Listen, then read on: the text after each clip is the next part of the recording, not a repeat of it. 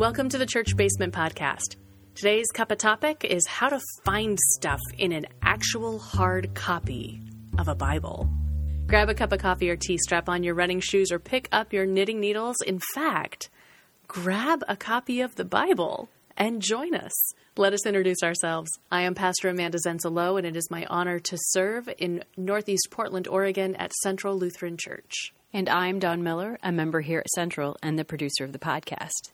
Okay, so this somewhat stems from the fact that I have two kids who hate using dictionaries and thesauruses because they can't find anything given the age of Google and computers. I think for many people who've never actually picked up one, the Bible holds similar problems. As I'm rustling papers in the background, I do actually have one in hand. So, that said, we're going to talk a little bit about how you actually find something and what things like John 3:16 actually mean because I know y'all have seen it even if you don't know what it is. So I think it's really fascinating. One of the stories that I can tell is on the first day of my first year of seminary, right? So these are like people getting ready to be pastors. Uh-huh. Okay. First day of our first semester, we all show up to our first class. It's an 8:30 a.m. class Oof. on the Old Testament. And we get there and Dr. Victor Gold, who has been teaching for decades and is one of the commenters in the Oxford Annotated Oh my. NRSV, right? Like incredible scholar. He's he's sitting up in the front of the classroom and in his old curmudgeonly self, and we come in and I sit down in the back and I've got all the books like that we've been told to buy, all these commentaries and all these things, and got all these books, and we sit down at our desks and we have these big eyes. He goes, "Open your Bibles to Genesis," and everybody looks around and no one's brought a Bible. How is that possible? right? We all have brought like all the commentaries and the books they were supposed to, but no one's actually brought a physical Bible with them to the Old Testament class. Did he just lay his head down on the desk and call it a day? No, I think he had seen it so many times by then, right? I mean, it's not surprising. It was a test, and It you all test. failed. We failed miserably, and this was this was in the year 2000, right? This- Nobody had a phone that was their excuse. No, no, there was no Bluetooth was not common use at that point. We just didn't have Bibles with us. So for those who feel some shame about the fact that they're not as familiar, like how do you find things in the Bible and or who don't open up the Bible and and now in our modern smartphone age, many pastors carry our Bibles in our smartphones, right? I mean, it's really common to just go to that resource instead of an actual physical book. Uh huh. I just want to put that out there as a way to maybe alleviate some shame that even first year seminarians going into a Bible class don't always take their Bibles with them before before the advent of the smartphone and iPads. So when it comes to pulling out a Bible, there's a couple of different things. We did a podcast a long time ago about translations mm-hmm. of the Bible, so you can certainly check that out sometime last year. And I think we also talked about publications. Yes. That there's a difference, there are lots of different publications of the Bible, but there are some things that are going to be standard no matter the publication. And there also is a podcast on the canon, and that is what gets put into the Bible. We're specifically going to talk this time about how to find things in a Bible, not necessarily the content itself. Exactly. So the first thing to know is that depending upon your publication, you will have extra stuff in there. So if you have a- Bonus material? bonus material, right? So if you have a study Bible, then there might be extra chapters in there giving you context of things, or there might be a section of maps in the back, or there are going to be various and sundry, like maybe there's a, a reading plan. Okay. Or multiple different reading plans listed out in the front. That will change by publication. Okay. But the things that will remain consistent no matter the publication are how the books are listed and chapters and verses. Okay.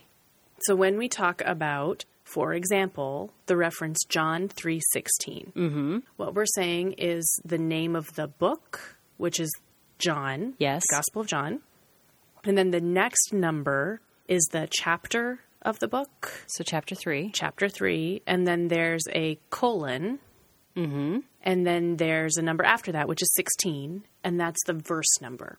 So when you look into your Bible, you'll open it up, and depending on the publication, you'll have either the name of the book up in the top header on the right or the left hand side, and then it might have the chapter number up there as well.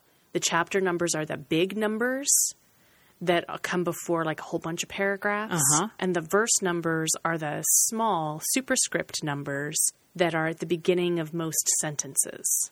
So it's not always just by sentence, verses can be more than one sentence, but typically those tiny small superscripts are at the beginning of each sentence.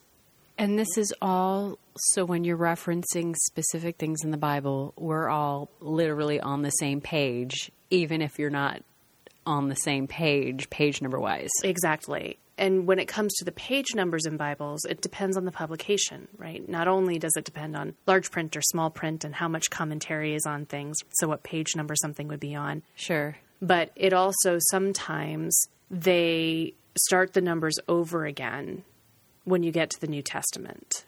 Okay. So some Bibles will run, you know, page 1 through 1566 or whatever it is. That's the Old Testament and then you start the New Testament with Matthew and Matthew chapter 1 verse 1 begins on page 1 even though you're two-thirds of the way through your book. Because page numbers are really irrelevant when you're talking about things in the Bible. What you really want is the chapter and the verse And the book.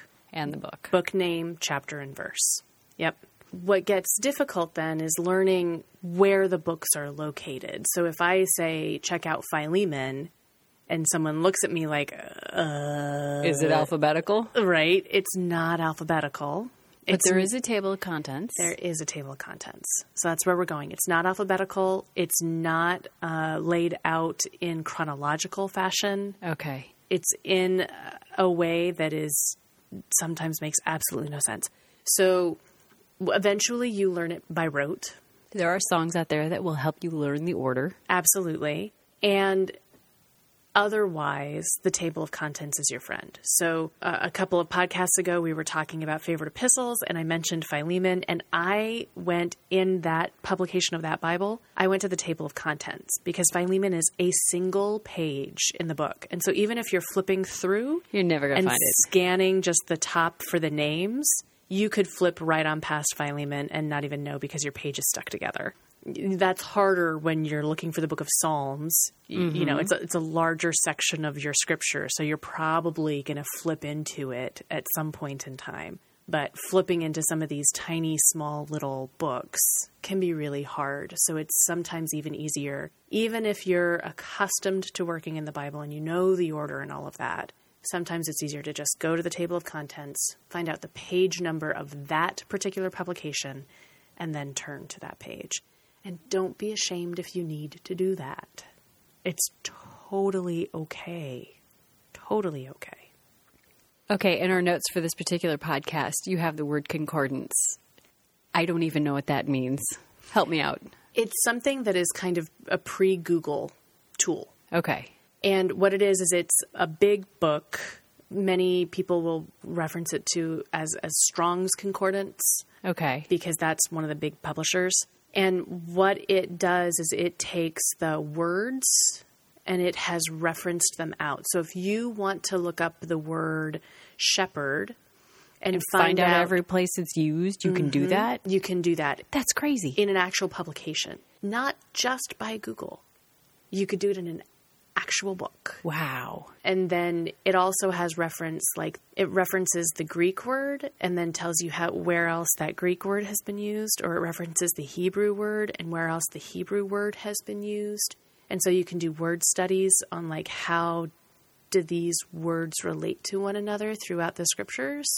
So before Google and before Bible software did all that stuff for you, kind of like the same as a dictionary or a thesaurus or an encyclopedia, there's an actual book that you can use. Now, I grew develop. up pre internet, and even I'm like, wow, that's a stunning amount of work that somebody went through to compile all that information. Yeah. That's crazy. Yeah.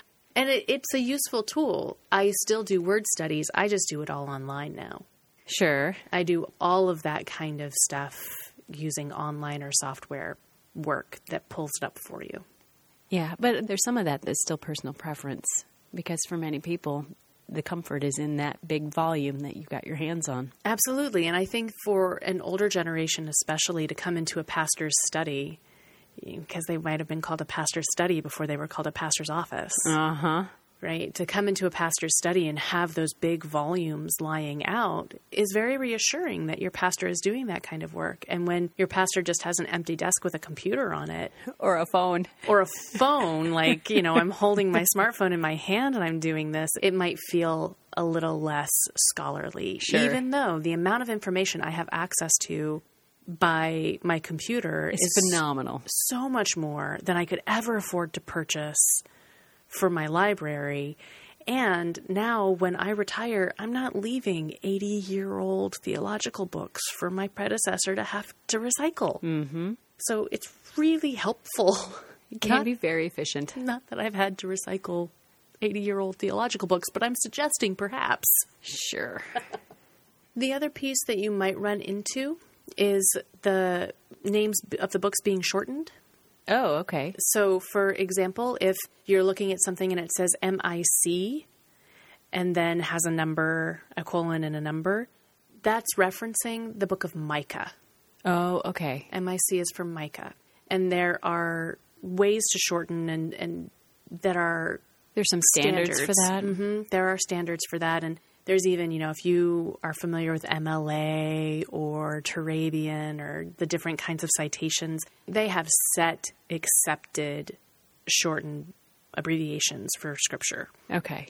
And so once you've learned them, they'll be pretty simple to understand. But even if you don't know them, I'm guessing by the time you have that written in front of you and you go looking to your table of contents, you're not going to mistake Leviticus for Micah. Exactly.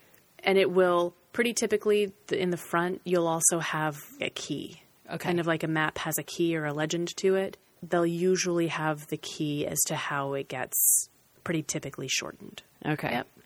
So, like Genesis is G E N, Sure. and Exodus is E X, and that Leviticus is L E V. Mm-hmm. Right? Those shortenings become pretty consistent across the culture, not just even by publication, but it's a pretty standard abbreviation across the culture. Excellent.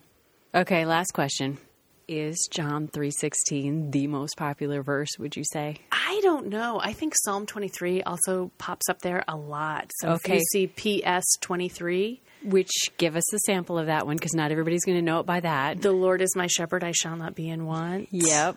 It's a close. They're right there neck and neck, aren't they? They're pretty close. It depends, I think, on somewhat of the culture as to what gets used a lot. John three sixteen we see a lot because of the football game stuff, Uh-huh. and the signs get held up in the end zone. And Dude what in the rainbow wig.